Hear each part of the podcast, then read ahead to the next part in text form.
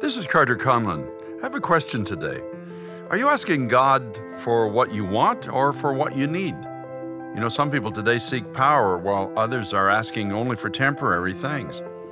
Have you ever thought that because of the victory of the cross, there are now provisions available to help you and I? Not only to endure, but to complete the journey before us in victory.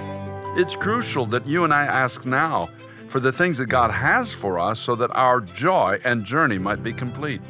Let's praise God now for this incredible opportunity.